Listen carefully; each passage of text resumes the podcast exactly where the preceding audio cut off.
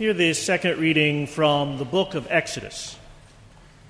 Now, Moses was tending the flock of Jethro, his father in law, the priest of Midian, and he led the flock to the far side of the wilderness. And he came to Horeb, the mountain of God. There, the angel of the Lord appeared to him in flames of fire from within a bush. And Mo- Moses saw that though the bush was on fire, it did not burn up. So Moses thought, I will go over and see this strange sight. Why does the bush not burn up? And when the Lord saw that Moses had gone over to look, God called to him from within the bush, Moses, Moses. And Moses said, Here I am. Do not come any closer, God said. Take off your sandals, for the place where you are standing is holy ground. And then God said, I am the God of your father the God of Abraham, the God of Isaac, and the God of Jacob. And at this, Moses hid his face because he was afraid to look at God. The Lord said, I have indeed seen the misery of my people in Egypt. I have heard them crying out because of their slave drivers, and I am concerned about their suffering. So I have come down to rescue them from the hand of the Egyptians and to bring them up out of that land into a good and spacious land, a land flowing with milk and honey the home of the Canaanites, Hittites, Amorites, Perizzites, Hivites, and Jebusites. And now the cry of the Israelites has reached me, and I have seen the way the Egyptians are oppressing them, so now go. I am sending you to Pharaoh to bring my people, the Israelites, out of Egypt. But Moses said to God, Who am I that I should go to Pharaoh and bring the Israelites out of Egypt? And God said, I will be with you. And this will be the sign to you that it is I who have sent you. When you have brought the people out of Egypt, you will worship God here on this mountain. But Moses said to God, Suppose I go to the Israelites and say to them, The God of your fathers has sent me to you, and they ask me, What is his name? Then what shall I tell them? And God said to Moses, I will be what I will be. That is what you're to say to the Israelites. I will be has sent me to you. The wisdom of God for the people of God. Thanks be to God. Let us pray.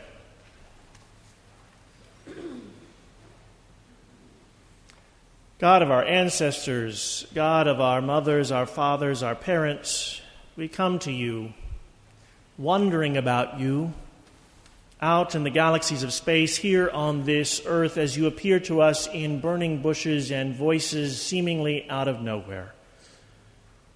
So we invite you in that you may illumine us, that the words of our mouths and the meditations of all our hearts may be truly acceptable in your sight. O God, our rock and our Redeemer. And let the people say,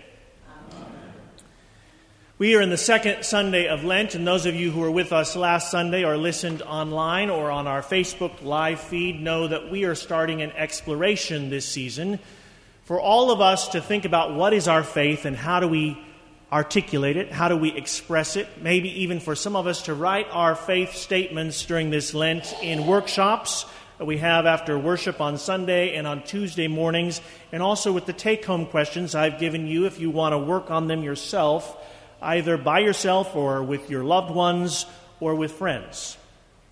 So today we continue that study with the foundational question of our particular faith Who is God? And I'm guessing it should only take a few minutes for us to get clear on that subject. So let us go. If you and I turn back the clock several tens of thousands of years, this morning, you and I most, would have most likely emerged from our caves or our hollows or our tents, if we were fortunate enough to have them, and awoken because of the sun in the sky.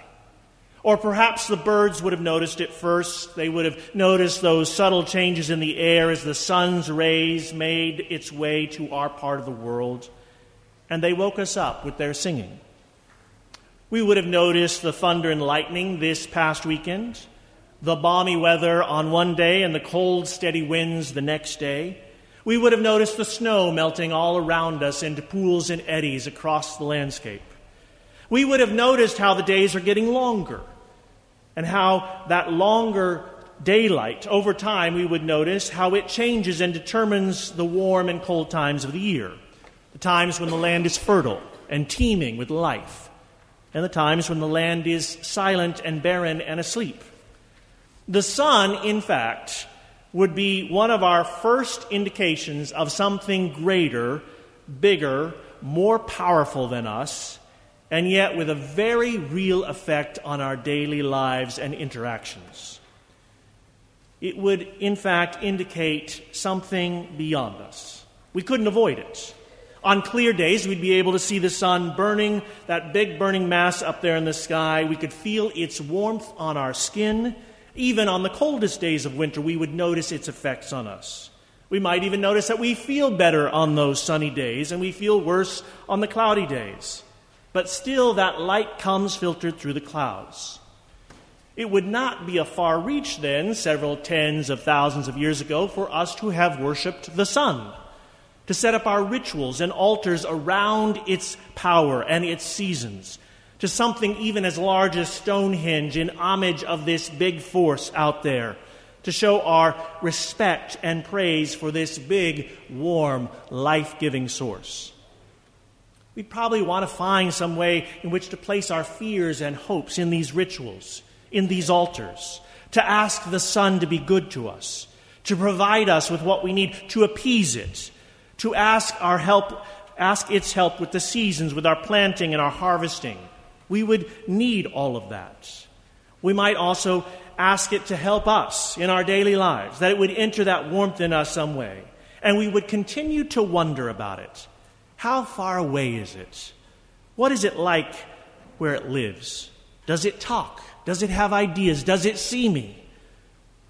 Now, you and I know that as several millennia have passed and as science has advanced, we have only expanded our sense of wondering about the sun, the moon, the stars, the planets, and our own home here on earth.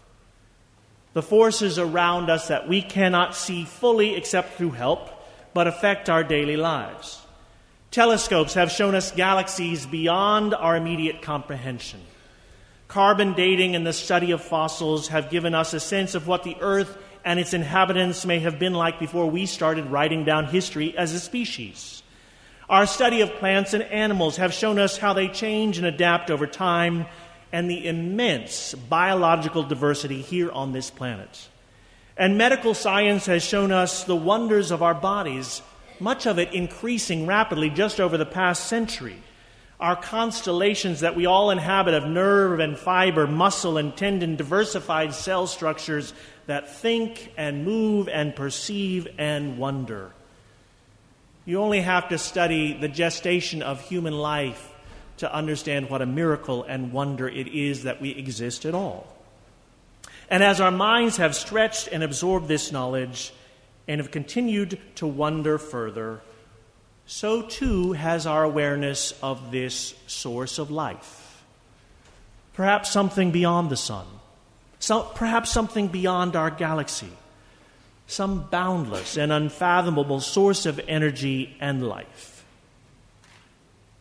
The problem is that as you and I go about living our daily lives, we are so earthbound that it is often hard for us to imagine anything outside of the scope of our own immediate cognition. We are bound by only the things that our five senses tell us. If we cannot see, hear, taste, touch, or smell it, it probably doesn't seem to exist for us. Or if we can't imagine it in the limitations of our minds, it's hard to think that it exists.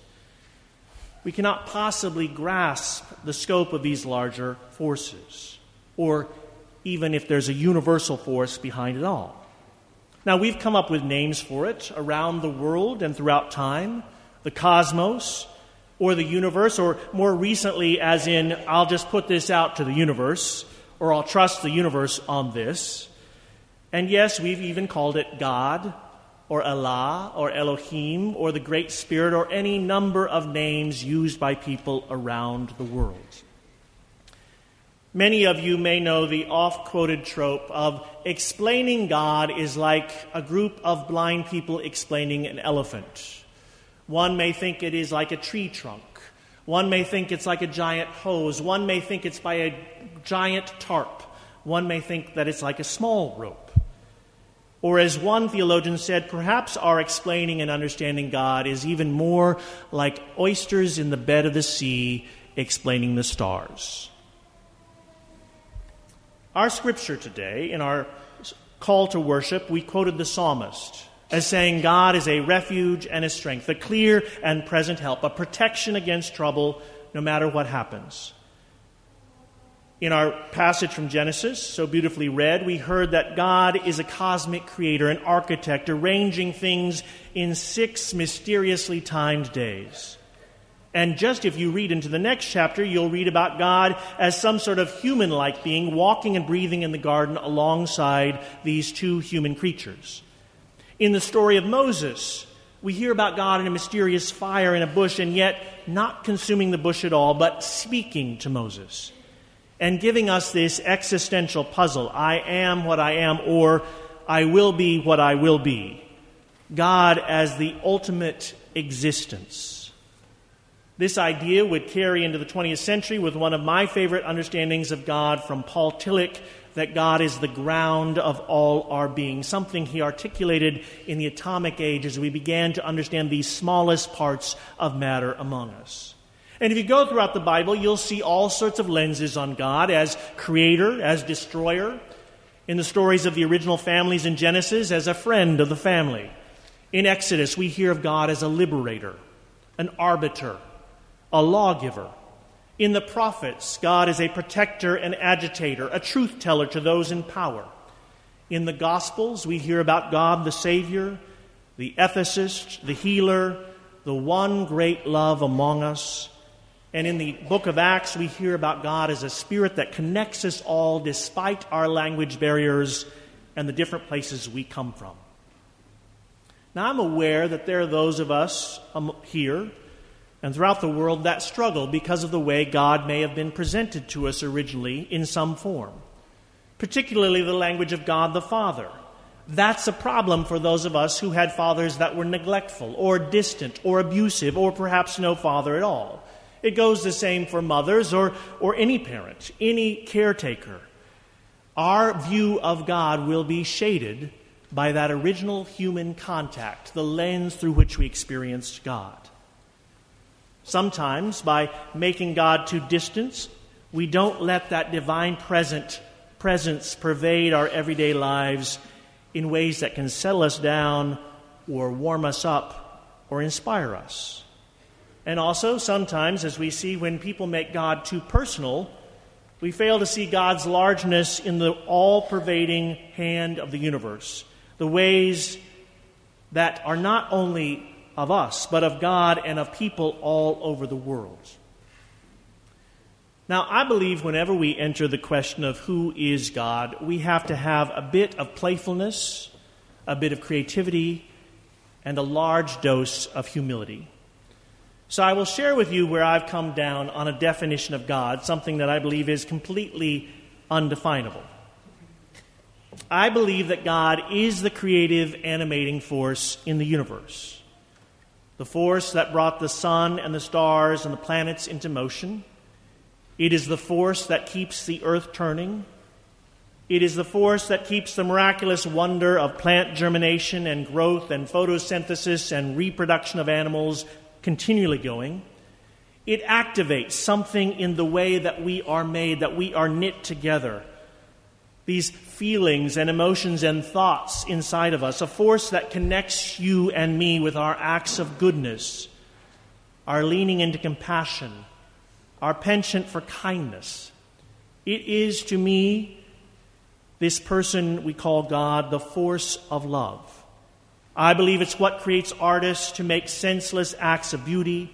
It's what causes scientists to probe more deeply into the wonders of our world and the universe. It's a force that allows our bodies to heal when they work well, and it is that source of empathy that can connect us again and again. I also find that it's very helpful in my little life if every now and then I try to take the God's eye view? What does it mean for me to step out somewhere where God might perceive things? How do my small problems take on a different weight? The traffic jam that I'm in that does not seem nearly as important, the petty argument or struggle I'm in with someone I know, how can that go by the wayside if I just expand my perception? I even find this is helpful on the big problems of the world that we're bombarded with every day on the front pages of our newspapers and the home pages of our websites.